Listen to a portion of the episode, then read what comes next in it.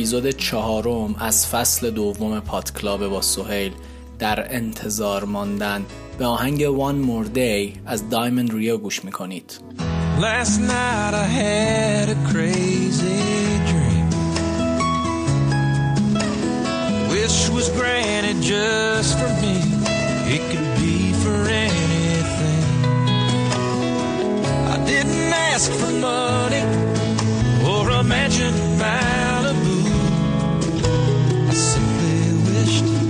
one more day with you.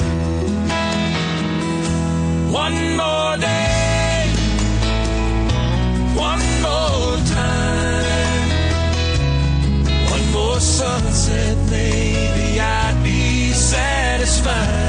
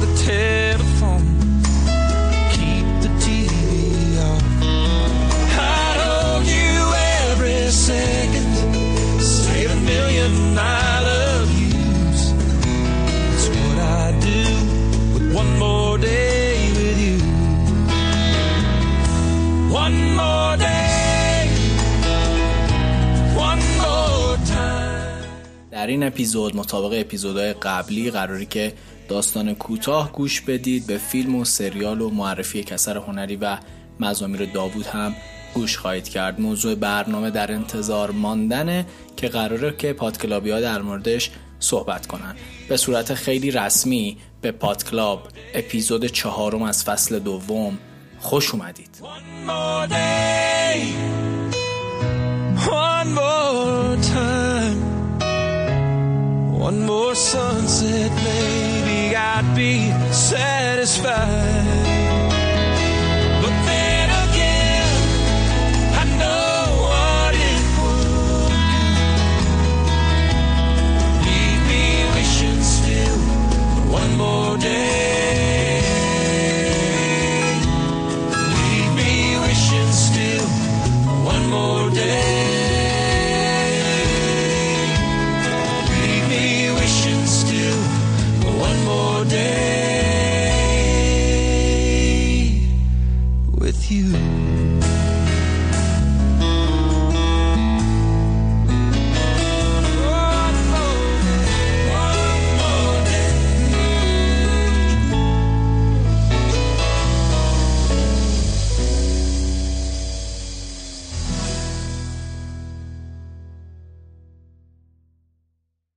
مطابق تمام اپیزودهای این فصل من برای شما یک داستان کوتاه انتخاب کردم. این داستان نکته که داره اسمش اینه که انتظاره و نویسندش محمد هاشم اکبریانیه.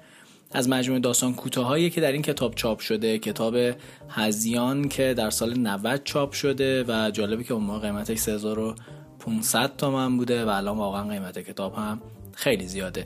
داستان انتظار خیلی جالبه یکی از داستانایی که من خیلی دوستش دارم و خب یادم بود که اینو حتما برای شما بخونم. من این داستان رو می‌خونم و بعد از اون میریم به نظر پادکلابی ها در مورد در انتظار ماندن گوش می‌کنیم. دارن در می‌زنن یکی بره باز کنه. شنیدین چی گفتم؟ دستم بنده دارم صبونه آماده می‌کنم. برای چی جوابمو نمیدین؟ گفتم در می‌زنن برین باز کنین. میشنوین یا نه؟ یه نفر تو این خونه نیست با آدم جواب بده. بیاین این توتی رو ساکت کنین. از کله سر همینجور داره جیغ می‌کشه. چرا همتون لالمونی گرفتین؟ حرف نمی‌زنین. کارام مونده. دارم خونه رو جارو می‌زنم. چرا یکی نمیره ببینه کیه؟ کوف بگیرین که فقط می‌خورین و میخوابین و منو عذاب میدین. آخه گور به گور شده ها. میگم یکی داره زنگ می‌زنه. برین خبر مرگم ببینین کیه. جوون مرگ بشین که دق مرگم کردین. این توتی مرد از بس خودشو کوبید به قفس و جیغ کشید. کسی نیست یه کلمه حرف از دهنش در بیاد بیرون. دارم کمد و جالباسی رو جابجا می‌کنم. نمی‌تونم برم دم در. یکی ببینه کیه چسبیده به این زنگ خراب شده و ولش نمی‌کنه. الهی برین زیر صد خروار خواه که منو اینجور دارین آزار میدین. کیه؟ کیه؟ اومدیم. اینقدر این زنگ و نزن خراب شد رفته. چرا بلند نمیشین؟ برین سراغ این در. هزار دفعه گفتم این توتی رو ول کنین بره. دیوونم کرد از بز هوار کشید. با شما پس چرا جوابمو نمیدین؟ یعنی تو این خونه ساب مرده کسی نیست؟ همه مردین یه تکونی به خودتون بدین آخه. حتما یه خبری هست که اینقدر زنگ می‌زنه.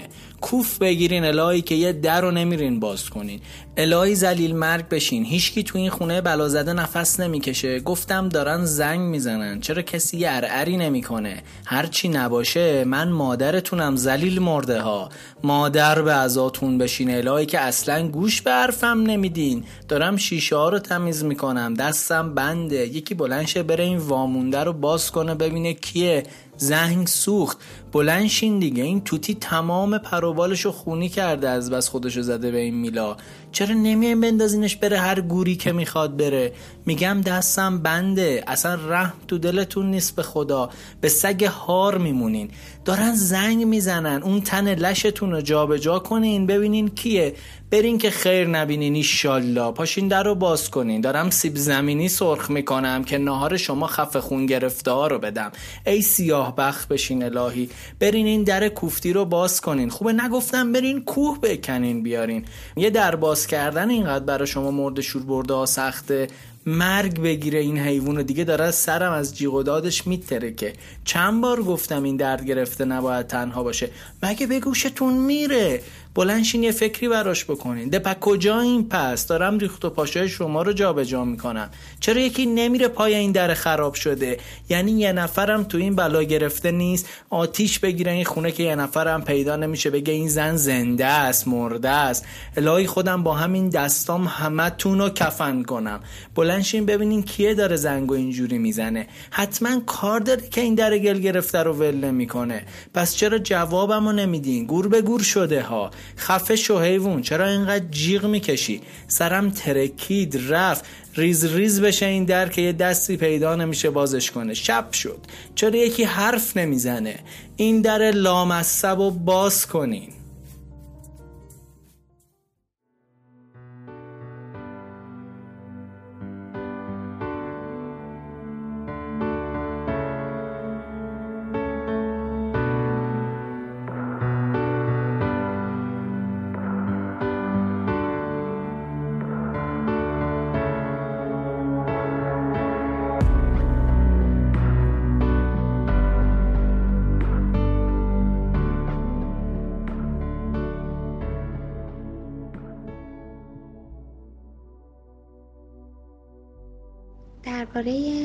مفهوم انتظار. مفهوم انتظار برای من عین بالا بردن یه وزنه است.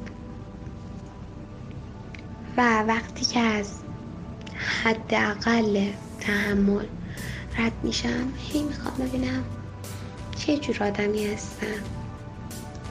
می‌تونم بیشتر تحمل کنم؟ میشه که بیشتر تحمل کنم؟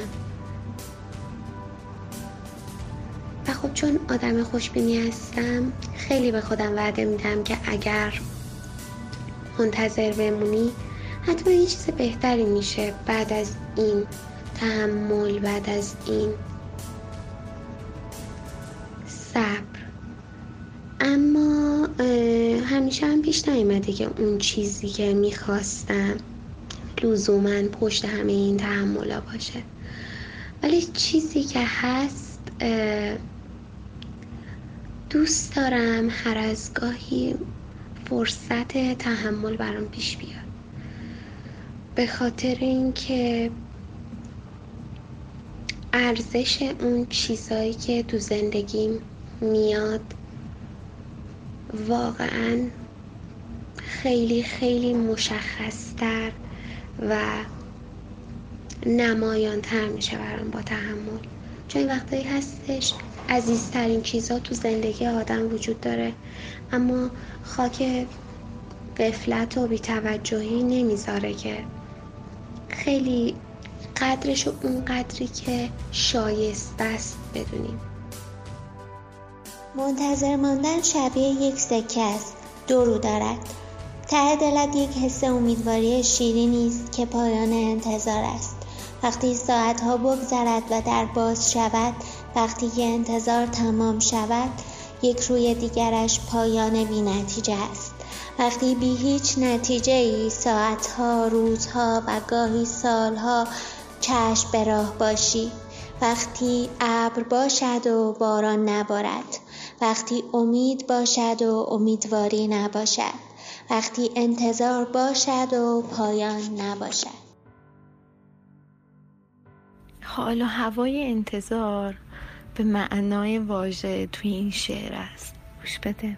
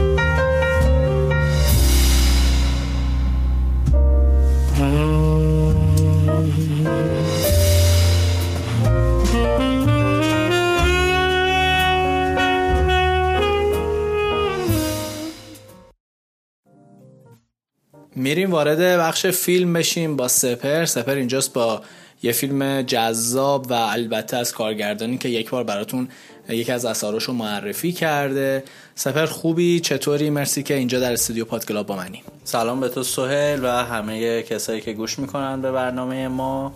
مرسی منم خوبم. امیدوارم که همه خوب باشن و بتونیم که از شر این روزها بگذریم.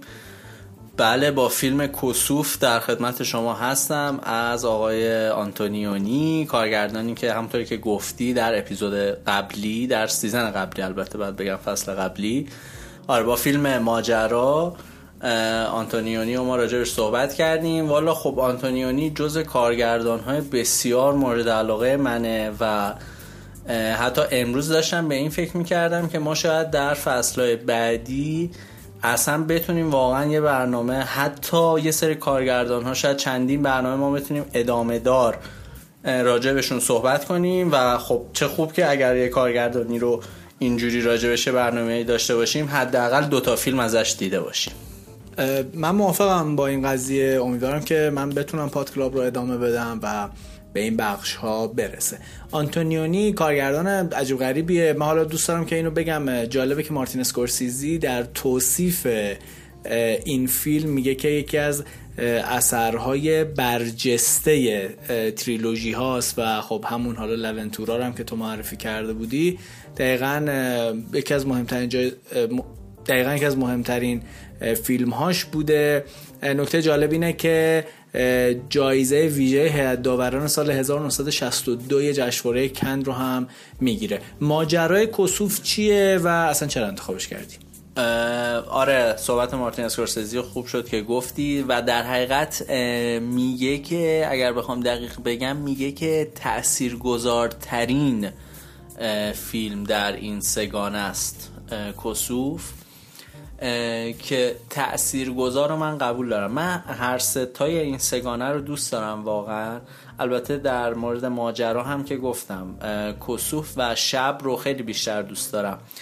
و حالا ما راجع به اولین یعنی اولین فیلم این سگانه که ماجرا بود صحبت کردیم و این کسوف هم که آخریشه صحبت کردیم. حالا امیدوارم دوستان شبم ببینن. با بازی زیبای مارچلو ماستریانی و مونیکا ویتی. و خب اینجام دوباره زوج درخشان آلندلون و مونیکا ویتی. داستان اینجوریه که کلا حالا راجع به کل کارهای آنتونیونی به صورت کلی ما قصه نمی‌تونیم بگیم. یعنی یا مثلا یک خطی شاید نمیشه گفت. یک خطیش اینه که مانیکا ویتی که اسمش حالا تو فیلم یادم نمیاد توی فیلم رابطه ای رو با نامزدش داره. ما اول فیلم سکانس ابتدایی و سکانس در حقیقت پایانی فیلم درخشانه. در سکانس ابتدایی می‌بینیم که رابطهش با نامزدش کاملا گویا سرده و دیگه کار نمی‌کنه. در چند دقیقه بعد فیلم می‌بینیم که این رابطه به هم می‌خوره و رابطه جدیدی رو با آلندلون شروع می‌کنه. بحث اینه که آنچنان در آثار آنتونیونی نمیشه ساختار شست رفته فیلم نامه و قصه نویسی که شاید از سینمای امریکا ما انتظار داریم رو پیدا کرد. این که مثلا در چند دقیقه ابتدایی شخصیت پردازی بشود. چه می‌دونم داستان این گونه بعد نقطه عطف پیش بیاید و اینا. داستانی که اصلا آنتونیونی بستری رو فراهم می‌کنه و شما این شخصیت ها رو می‌بینی توش. حوادث رو می‌بینی و دنبال این نیستش که حالا یه داستان خاصی رو برای شما بگه. دقیقا اتفاقی که توی کسوف هم میفته اینه که بعد از اینکه حالا این رابطه به هم می‌خوره و مانیکاویتی و آلندلون با هم دیگه آشنا میشن به نوعی حالا یه سری تم ها در فیلم وجود داره که میشه بهش اشاره کرد. مثلا ما در سکانس ابتدایی می‌بینیم که رابطه مانیکاویتی و نامزدش که قراره که به هم بخوره این ارتباط با یه سکانس دیدنی می‌بینیم که اول فیلم این دوتا با هم در یک اتاقی هستن اصلا با هم دیگه صحبت نمی‌کنن هوا گرمه یه پنکه داره میچرخه صدای پنکه میاد نمای نزدیک کتاب ها رو می‌بینیم و در نهایت اون قسمت جذابی که مانیکا ویتی از توی یک قاب یه سری اشیا رو جابجا جا می‌کنه. ببین خب از همین سکانس ما یعنی شخصیت پردازی به سبک آنتونیونی رو می‌خوام بهتون بگم که ما از همین سکانس می‌بینیم که خب ما یه زوج داریم اینجا که با هم دیگه مشکل دارن با هم صحبت نمی‌کنن در اوج گرما هستیم.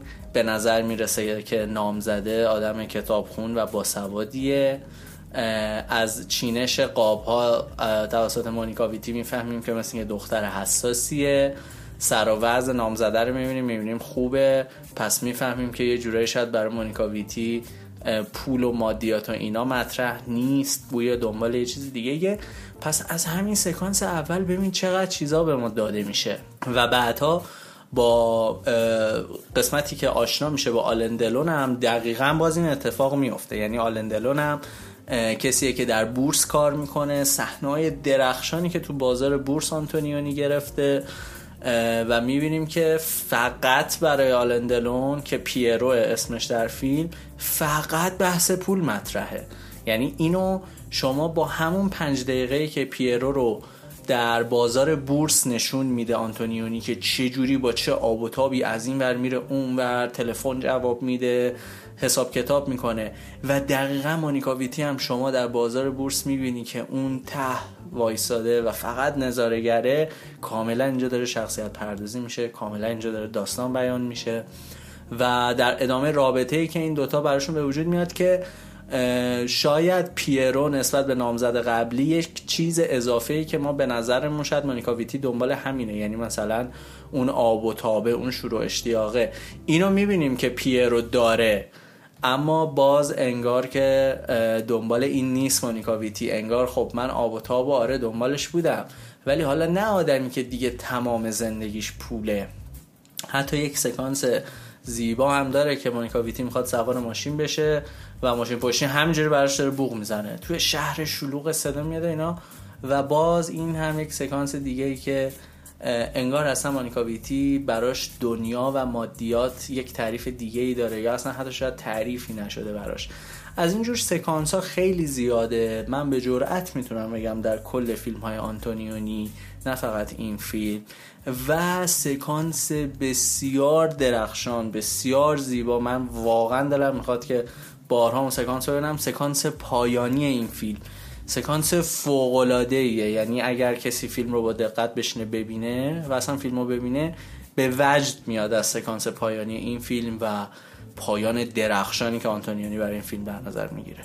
ممنونم سپر که فیلم کسوف رو برای ما معرفی کردی از کارگردان برجسته سینما آنتونیونی که واقعا میشه بگیم که یکی از کسایی که سینما شاید به این زودی ها شبیهش رو نبینه حتی در سینمای ایتالیا. نکته جالب در مورد این فیلم اینه که در فرانسه 470764 نفر این فیلم رو تماشا می‌کنن و در دورانی که این فیلم در ایتالیا پخش می‌شده اون زمان واحد پول ایتالیا لیر بوده که 305 میلیون لیر فروش می‌کنه. در جای خودش می‌تونیم بگیم که یکی از رکوردهای سینمای ایتالیا به حساب میاد. ممنونم سپهر که با ما همراه بودی. هفته بعدی بر میگردیم با یک فیلم جدید. ما قراره که وارد بخش بعدی بشیم. یک موسیقی زیبا رو گوش می‌کنیم با هم دیگه و بعد میریم سراغ تابلو بسیار جالبی که زهرا رحیمزاده قراره برامون معرفی بکنه و شاید می‌تونم بگم که این تابلو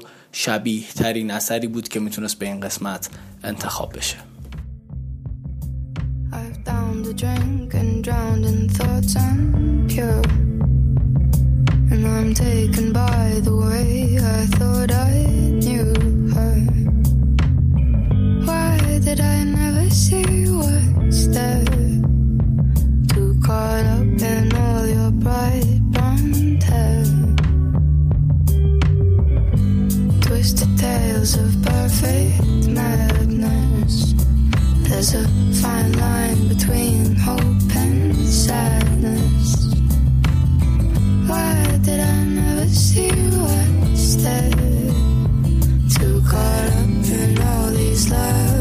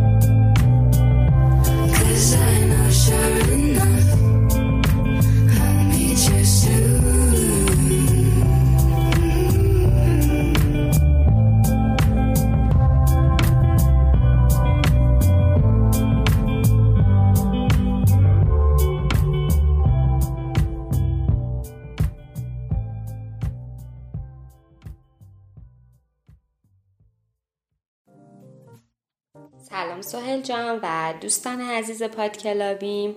امیدوارم که حالتون خوب باشه. موضوع این هفته هست در انتظار ماندن و نقاشی با همین عنوان وجود داره به نام Waiting یا انتظار از ادگار دگا. ادگار دگا یه نقاش پاریسیه که توی قرن 18 و 19 فعالیت می‌کرده. در ابتدا حقوق میخونده اما همزمان به موزه لوور می‌رفته و قسمتی از نقاشی های موزه رو کپی می‌کرده. اما توی همین حین با انگر آشنا میشه و مسیر زندگیش کلا تغییر می‌کنه.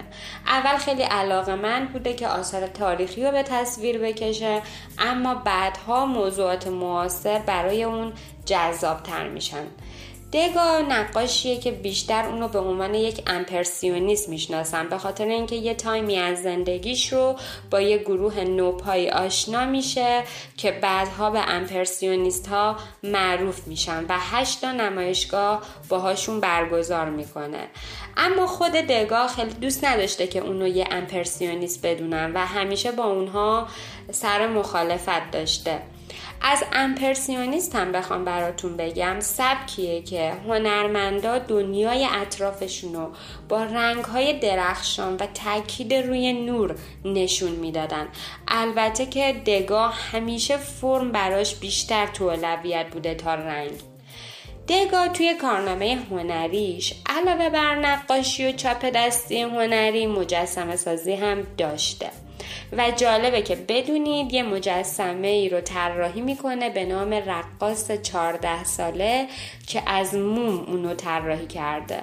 و موم هم خیلی متریال مودی نبوده توی زمان خودش.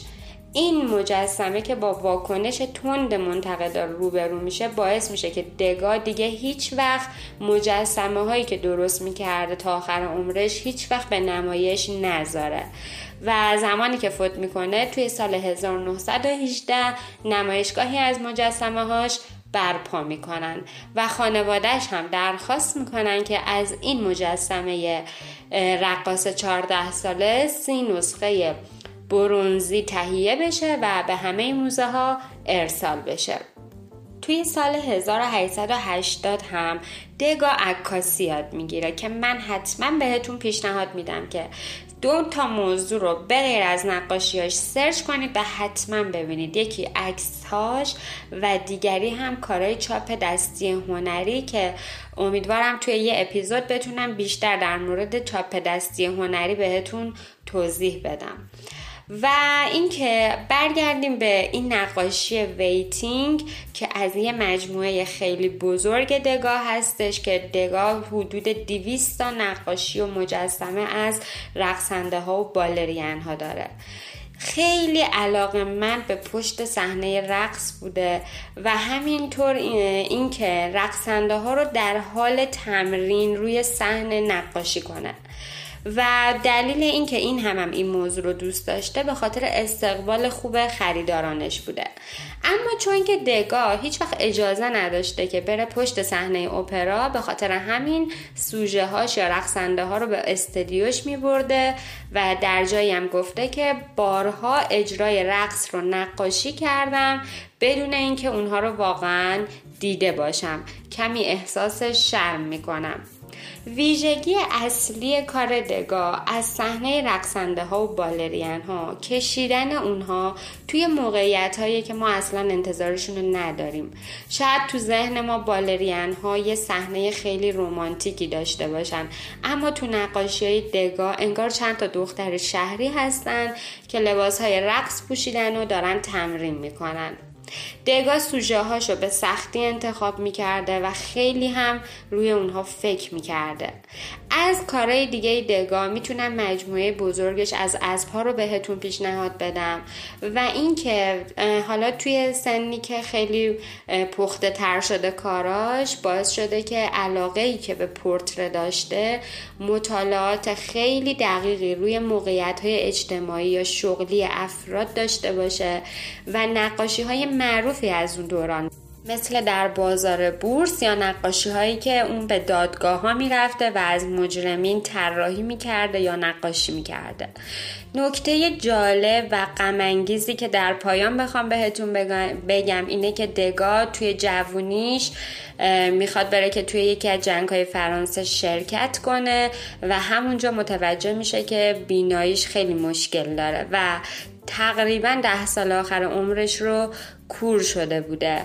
البته که همین موضوع رو مورخان بعدا گفتن که اینکه انقدر دگا علاقه مند بوده به کشیدن صحنه هایی که نورهای متمرکز دارن مثل یه صحنه توی اپرا یا توی تئاتر همین موضوع ضعف بیناییش بوده. امیدوارم که این مطالب و تحلیل رو دوست داشته باشین. تا هفته بعد خدا نگهدار.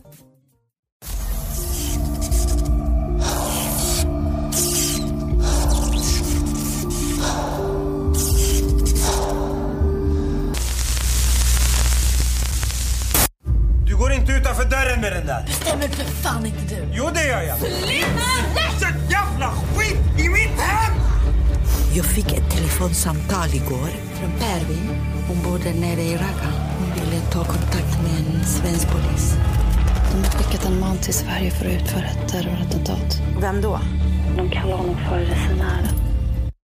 اپیزود چهارم رو دارید گوش میکنید امیدوارم تا اینجا برنامه لذت برده باشید از پاد کلاب حالا قراره که بریم سراغ سریال با یگانه. یگانه چطوری؟ خوبی؟ از خودت بگو. سلام به همه. خوبم. مرسی. امیدوارم که همه کسایی که دارن پاد کلاب میشنون حالشون خوب باشه. مرسی از تو. با یه سریال تقریبا جدید سال 2020 اومدی. البته من این سریال رو دیدم. فصل اولش رو و خب حالا قراره که معرفیش بکنی. این تو و این سریال خلافت اگه اشتباه نکنم. آره خلافت. به اسم عجیب غریبی داره و همونطور که باید یاد داعش میندازه ما رو. خلافت محصول تلویزیون سوئد بوده و ژانویه 2020 یعنی اول سال از تلویزیون یکی از شبکه های سوئد پخش میشه و انقدر طرفدار پیدا می‌کنه که نتفلیکس توی مارس اون رو به صورت جهانی پخش می‌کنه. خلافت در واقع ماجراش نفوذ داعش توی اروپا حالا تمرکز روی سوئد ولی این داستان سوئد رو میشه به همه کشورهای اروپایی تعمین داد از این جهت که همونطور که خیلی هامون شنیدیم و خوندیم جاهای مختلف توی بین اعضای در واقع داعش توی خود سوریه و عراق خیلی از اتباع کشورهای اروپایی بودن. که حالا یا از مسلمون های اونجا بودن یا بعدا مسلمون شدن و پیوستن به داعش. خلافت یه جورایی به این می‌پردازه که چجوری جوون ها توی این کشورها جذب داعش شدن. و از یه طرف خانواده هایی رو نقد می‌کنه که رفتارهاشون منجر میشه به پیوستن بچه هاشون به داعش. و از یه طرف هم تا حدودی دولت ها رو دولت های کشورهای اروپایی رو نقد می‌کنه که کارهاشون قوانینشون و نگاهشون به مسلمون ها باعث رفتارهای افرادگرایانه توی مسلمون ها میشه و باعث میشه به جوون ها بپیوندن به همچین گروه هایی و سعی بکنن آسیب بزنن به کشوری که توش زندگی کردن و توش به دنیا اومدن. داستان خلافت از یه دختری به اسم پروین شروع میشه. پروین یک دختر ترکیه‌ایه که الان توی رقه سوریه داره زندگی می‌کنه. ولی حالا در واقع به داعش پیوسته بوده و ازدواج کرده بوده اونجا با یکی از داعشی ها و بچه داره و داره زندگی می‌کنه. ولی حالا کم کم بعد از مدتی پشیمون شده از کاری که کرده و دوست داره برگرده به کشوری که توش زندگی می‌کرده یعنی سوئد. و تلاش می‌کنه برای این کار. از یه طرف یعنی ما این داستان رو داریم پیش می‌بریم و تلاش اون نیروی پلیسی که سعی می‌کنه پروین رو نجات بده از سوریه می‌بینیم. از یه طرف دیگه گروهی هستند که مرتبط با همین گروه داعش و مرتبط با همین هسته ای که شوهر پروین هم عضوشون هست مرتبط هستن اینها و تلاش می‌کنن جوانهای سوئدی و جوانهای مسلمونی که تو سوئد زندگی می‌کنن رو جذب داعش بکنن و تشویقشون بکنن به کارهای افراطی مثل عملیات انتحاری. چیزی که می‌خواستم بگم اینه که من حالا این سریالی که دیدم نمی‌دونم نظرت چیه. یه مقداری به نظر می‌رسه که اقراق داره. یعنی مقدار سریال اولا خیلی سخت دیدنش از نظر من. نمی‌دونم من خیلی راحت نمی‌دیدم آره. و این که می‌خواستم بگم که شاید برای ما که متوجهیم که حالا گروه های تروریستی در واقع حالا شبه اسلامی به اینها میگن. اینا چی هن؟ و خب تقریبا خیلی درگیر بودیم باهاش. حالا خود من شاید چون خارج از ایران زندگی کردم خیلی نگاه های سختی یک موقعی به کسایی که از کشورهای اسلامی میان میشه به خاطر همین اتفاقات تروریستی. برای همین در... توی این سریال مقداری جهدی که حالا شاید در کشورهای اسکاندیناوی یا مدرن اروپایی هست رو میشه دید و از اون سمت آیا واقعا انقدر راحت میشه که آدم ها برن به سمت همچین فضایی؟ یعنی من خیلی نتونستم بخشش رو باور بکنم. ببین با اون حجم از نیروی اروپایی که توی گروه های داعش بودن توی خود سوریه و عراق به نظرم خیلی هم چیز عجیبی نیومد. یعنی من به واسطه حالا دوستایی که داشتم و اونا ارتباطاتی که داشتن توی سوریه و عراق خیلی این مسئله رو شنیده بودم. که خیلی نیروی اروپایی اونجا زیاده. هم دختر هم پسر. یعنی زنهایی که در واقع میرن که ازدواج بکنن با نیروهای داعشی و مردانی که میرن تا برن به بهشت. فکر می‌کنم نمی‌دونم. ببین خود مسلمون های سوئد به شدت علیه این سریال موضع گرفتن. و اون رو تخریب چهره مسلمونا دونستن. ولی از این طرف هم میگم بر اساس چیزهایی که شنیدیم فکر می‌کنم خیلی هم دور از ذهن نیست. ببین دور از ذهن نیست. مثلا از یه جای مثل فرانسه از یه جای مثل روسیه خب خیلی ها به داعش پیوستن حالا در این گروه های تروریستی حضور داشتن. نکته که هست اینه که اگر جامعه مسلمان سوئد داره اعتراض می‌کنه حالا ما اگه نخوایم اسپویل بکنیم واقعا اون جاهایی که شاید توی خانواده داره نشون میده که چه اتفاقی داره میفته و حالا در واقع یه پدر چجوری فکر می‌کنه یا اصلا اینایی که مسلمونن چجوری این شرایط رو به نظرم دشوار می‌کنه شاید برای کسی که مسلمونه در سوئد. میگم به نظرم من شاید خیلی تنده این سریال و توی چند قسمت اول یعنی از نیمه که عبور می‌کنه فصل اول خیلی سنگین میشه. آره آره. اینو باهات موافقم به خاطر اینکه می‌دونی یه بخشی از جامعه مهاجر رو توی سوئد به تصویر می‌کشه که خب خیلی مشکلات دارن. ولی میگم یه جورایی هم خودشون هم نقد می‌کنن. یعنی اون نگاهی که مرتب اون زلیخا میگه که شما ما رو مجرم می‌دونید اون نگاهی که منجر میشه به این مسئله و به این پیوستن های به داعش این رو خودشون هم میگن. یعنی به این پرداخته. ولی از یه طرف دیگه آره مشکلاتی که توی خانواده های مسلمان هم وجود داره شاید در بزرگ نمایی شده. و البته یکی از نقد هایی که میخوندم برای این سریال این بودش که نشون داده که همه مسلمون خوب هایی که توی اونجا هستن مسلمون های لایکن مسلمان هایی که دینشون گذاشتن کنار. اینا مسلمان خوب هست و خب به هر حال این نگاه نگاه خوبی نیست به جامعه بزرگی که الان خب به هر حال تو همه جای دنیا هستن. آره دقیقا. و حالا پده اسلاموفوبیا مطرح میشه آره. بشر مطرح میشه. این سریال هم که 18 مارچ روی نتفلیکس اومده. تقریبا میگم خیلی جدیده. در هشت اپیزود فصل یک فصله درسته؟ فعلا یک فصله و من هرچی هم که گشتم خبری از ساخت فصل دوم نبود. البته شاید به خاطر این شرایط کرونا و اینها فعلا نمیشه در موردش صحبت کرد. ولی داستان جایی تموم شد که شاید هم میشه ادامش داد هم میشه ادامش نداد. ولی برای من خیلی بعضی قسمتش واقعا اثرگذار بود. چون به قول تو ما اینا رو از نزدیک احساس کردیم. داعش تا بغل گوش ما تو مجلس ما اومد و دیگه نزدیکتر از این امکان پذیر نبود. خیلی ترسناک بود اون چیزی که می‌دیدیم. دقیقا یه جورایی شاید ما بتونیم خودمون رو تو جایگاه این خانواده ها قرار بدیم آره. بهش فکر بکنیم. میگم شاید برای اروپایی ها بازم درکش یه جورایی نسبت به ما خیلی متفاوت بوده. ولی این می‌دونید چیزی که از خانواده ها نشون می‌داد هم و نظر من خیلی چیز جذابی بود. اینی که تو وقتی داری به عنوان یک حالا توی کشور اروپایی به عنوان یک مسلمون ما اقلیت محسوب میشیم.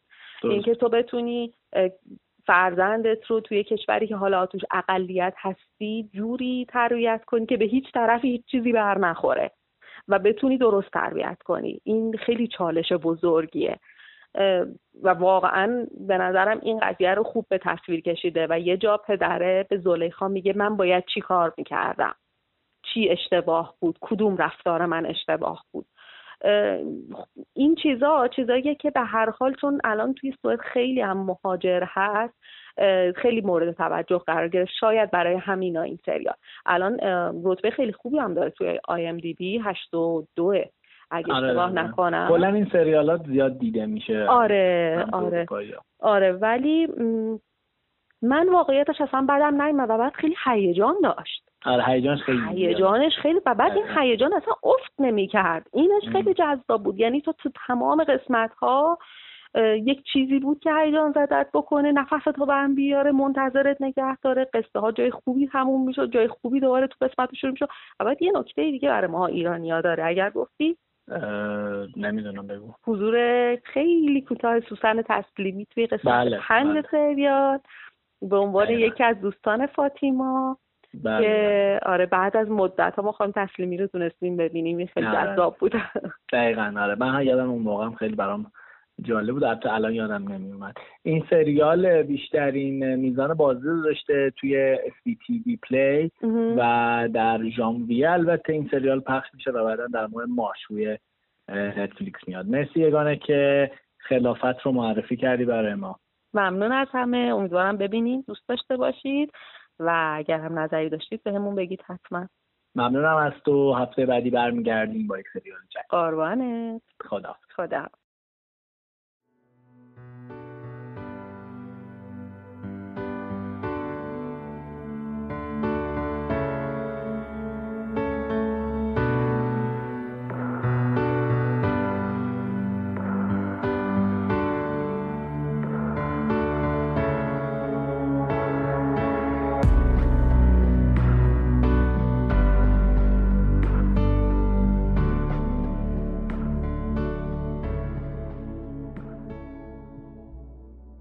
انتظار و منتظر موندن یه خصلت ذاتیه که نمیشه اونو توصیف کرد. اما حس کلی من نسبت به انتظار و منتظر موندن همیشه و از خیلی سالهای قبل حس خوبی نبوده و سعی می‌کنم که این دوران رو به یه نحوی زودتر طی کنم تا زودتر تموم بشه. و به اون خواسته که می‌خوام و شرایط مطلوب و بهتری که در نظر دارم برسم و دوران انتظار به پایان برسه. در انتظار ماندن شاید موضوعیه که به نسبت حالا بقیه موضوعمون خیلی برام بیشتر پیش میاد که راجبش صحبت کنیم و بهش فکر کنیم. والا بار اولی که من متوجه شدم که موضوع برنامه این هفته در انتظار ماندنه. فیلم نیومد اول تو ذهنم و نمایشنامه. در انتظار گودو من سری اومد تو ذهنم. نه فقط به خاطر صرف اسمش به خاطر اینکه واقعا نمایشنامه که حتی شما به عنوان مخاطب هم قشنگ حس انتظار رو داری. و به نظرم حس انتظار در هر جغرافیا در هر موقعیت و در هر زمانی همراه آدم هست. حالا مثلا یه سری موضوع بود من هفته پیش می‌گفتم نمی‌دونم اینو من دارم ندارم آدم ها دارن یا نه. ولی به نظرم نمی‌رسه آدمی باشه که در زندگیش منتظر نباشه. حالا با هر فرمتی یا منتظر هر چیزی که می‌خواد باشه. و به نظرم یکی از مشترکترین حس ها بین آدم هاست در این روزها. درباره انتظار و انتظار کشیدن و اون حس تلخ و کشندش می‌تونم روزها و روزها حرف بزنم. تا جایی که یادمه همیشه منتظر یه چیزی بودم یه اتفاقی یه چیزی که تغییر بده. چیزای کوچولو یا نه اتفاقات مهم و بزرگ. همیشه منتظرشون بودم و می‌تونم بگم 90 درصد مواقع انتظارم به نتیجه هم نرسید و به دستشون نیوردم بدتر از این انتظار کشیدن و این حسش که واقعا کشنده است و واقعا آدم می‌تونه به مرز جنون برسونه اینه که بعد از مدت ها انتظار کشیدن دیگه بیخیال بشی بسپری همه چیز رو به دست فراموشی و بعد دقیقا توی موقعی این اتفاق بیفته اون چیزی که می‌خواستی به دست بیاری که دیگه برات هیچ مفهومی نداره دیگه اون حال رو نداره یا نه اصلا دیگه به دردت نمی‌خوره. من همه عمرم انتظار کشیدم. خیلی می‌تونم در موردش حرف بزنم. خیلی می‌تونم بگم که چقدر تلخه. ولی شاید چاره دیگه هم جز انتظار کشیدن نداشتم. اوه اوه. در انتظار موندن. خیلی بده. آدم در انتظار هر چی باشه خیلی بده. اگر تو خیابون در انتظار دوستت باشی و دوست دیر بیاد خیلی بده. اگر در انتظار یاری باشی خیلی بدتره و مولانا همشو یه کاسه کرد گفتش که بران یار بگرید که از یار برید. است انقدر انتظار کشید که دیگه فایده ای نداشت. اما انتظار خوبه به نظر من. اصلا این چیزا نباشن که زندگی مزه نمیده. مثلا انقدر که ما زندگی ما ایرانی ها جذاب هر روز صبح بلند میشیم با یک موضوع جدید روبرو میشیم فلان این اصلا حرکت داریم. حالا دیگه انتظار که دیگه اصلا به حساب نمیاد اما حرفمو با صحبت در واقع یک شعری از محمد علی بهمنی تموم می‌کنم که یه کنایه زیبایی توش از انتظار. محمد علی بهمنی تو مجموعه شعر گاهی دلم برای خودم تنگ می شود میگه که یک نفر از قبار می آید مجده تازه تو تکراری است. یک نفر از قبار آمد و زد. زخمهای همیشه بر بالم. امیدوارم اگه منتظر کسی هستیم حداقل وقتی میاد اگر بیاد در واقع یه کمی با ما هم داستان باشه وگرنه به قول قدیمی ها که یا خودش بیاد یا خبر مرگش Not trying to be in there, not trying to be cool, just trying to be in this. Tell me how you do. Can you feel where the wind is? Can you feel it through all of the windows inside this room? Cause I wanna touch you, baby. And I wanna feel you too. I wanna see the sunrise and your sins just me and you. Light it up on the run. Let's make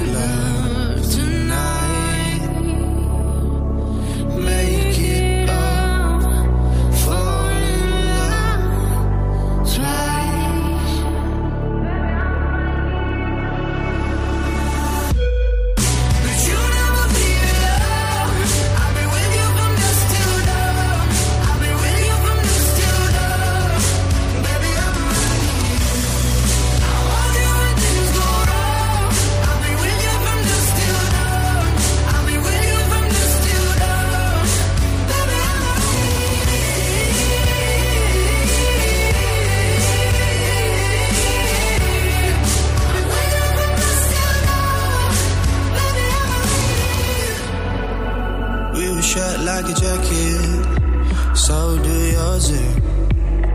We would roll down the rapids to find a wave that fits. Can you feel where the wind is? Can you feel it through all of the windows inside this room?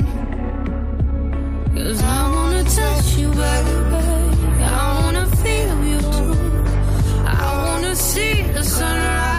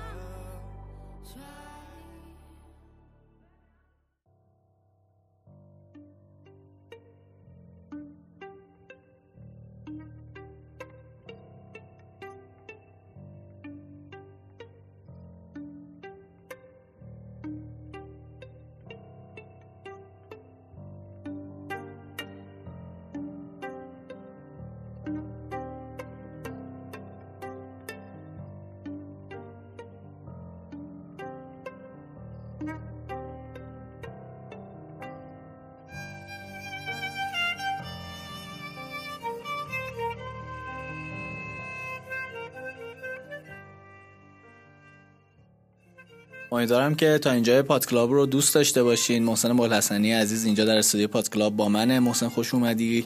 حال چطور تعریف کن برامون. قربون شما. سلامت باشید. خیلی ممنونم. خوشحالم که بازم در خدمت شما هستم و کرونا هنوز از بین نبرده ما رو. خب خدا رو شکر. محسن می‌دونم که با یه مزمور جدید اومدی. مزمور چندم رو برای ما آوردی و بعدش هم شروع کن و مثل همیشه همونطوری که می‌خونی برای پاد کلاب یا بخون. عرض شود که مزمور جدیدی نیست که می‌دونه خیلی قرنهای. متمادی آره این مزمور هست ولی آره یه مزمور جدید از مزامیر داوود انتخاب کردم که در واقع مزمور 28 مه ای خداوند نزد تو فریاد برمی آورم. ای صخره من نسبت به من خاموش مباش. مبادا اگر از من خاموش باشی مثل آنانی باشم که به حفره می روند.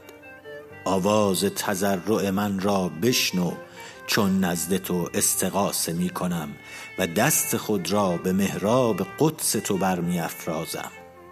من را با شریران و بدکاران مکش که با همسایگان خود سخن صلحآمیز می‌گویند و آزار در دل ایشان است. آنها را به حساب کردار ایشان و موافق اعمال زشت ایشان بده. آنها را مطابق عمل دست ایشان عقوبت بده. رفتار ایشان را به خود آنها برگردان. چرا که در اعمال خداوند و صنعت دست وی تفکر نمی کنند. ایشان را منهدم خواهد ساخت و بنا نخواهد نمود. خداوند متبرک باد زیرا که آواز تضرع من را شنیده است. خداوند قوت من و محافظ من است. دلم بر او توکل داشت و مدد یافتم. پس دل من به وجد آمده است و به سرود خود او را حمد خواهم گفت. خداوند قوت ایشان است و برای ماشیح خود قلعه نجات دهنده است. قوم خود را نجات بده و میراث خود را مبارک فرما. ایشان را هدایت کن و برافراز تا ابد.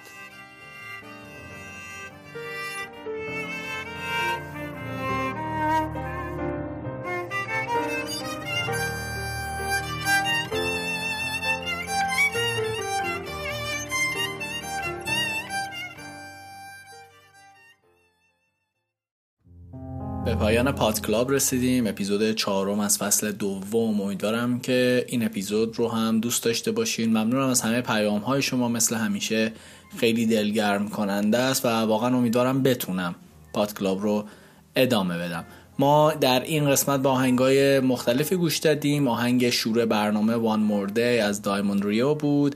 بعدش به آهنگ Pure Madness گوش دادیم از Matilda Mann که بعد از صدای سپر پخش شد که تحلیل فیلم داشت.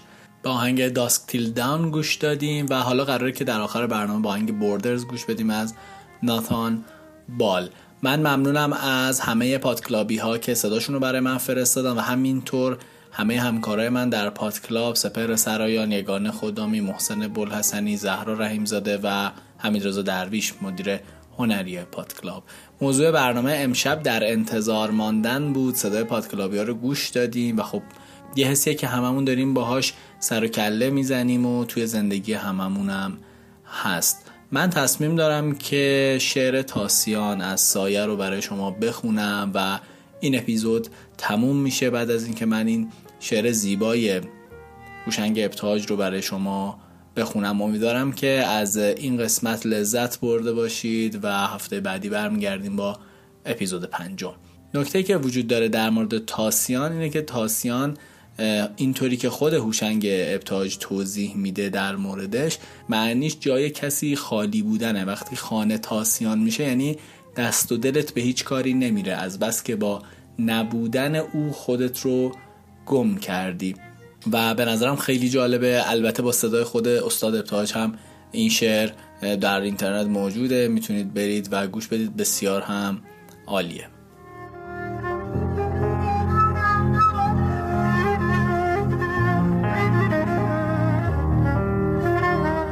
خانه دلتنگ غروبی خفه بود. مثل امروز که تنگ است دلم. پدرم گفت چراغ و شب از شب پر شد. من به خود گفتم یک روز گذشت مادرم آه کشید زود برخواهد گشت. ابری آهسته به چشمم لغزید و سپس خوابم برد. که گمان داشت که هست این همه درد در کمین دل آن کودک خورد آریان روز چو می رفت کسی داشتم آمدنش را باور. من نمی‌دانستم معنی هرگز را. تو چرا باز نگشتی دگر؟ آه ای واژهشون خو نکرده است دلم با تو هنوز.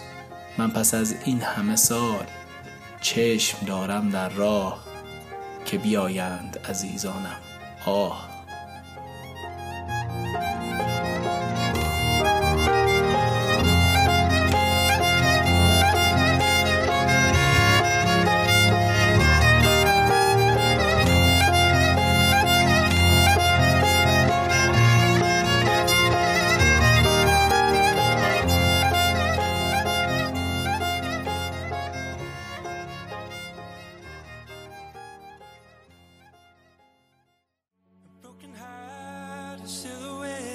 شبتون خوش. عزت زیاد.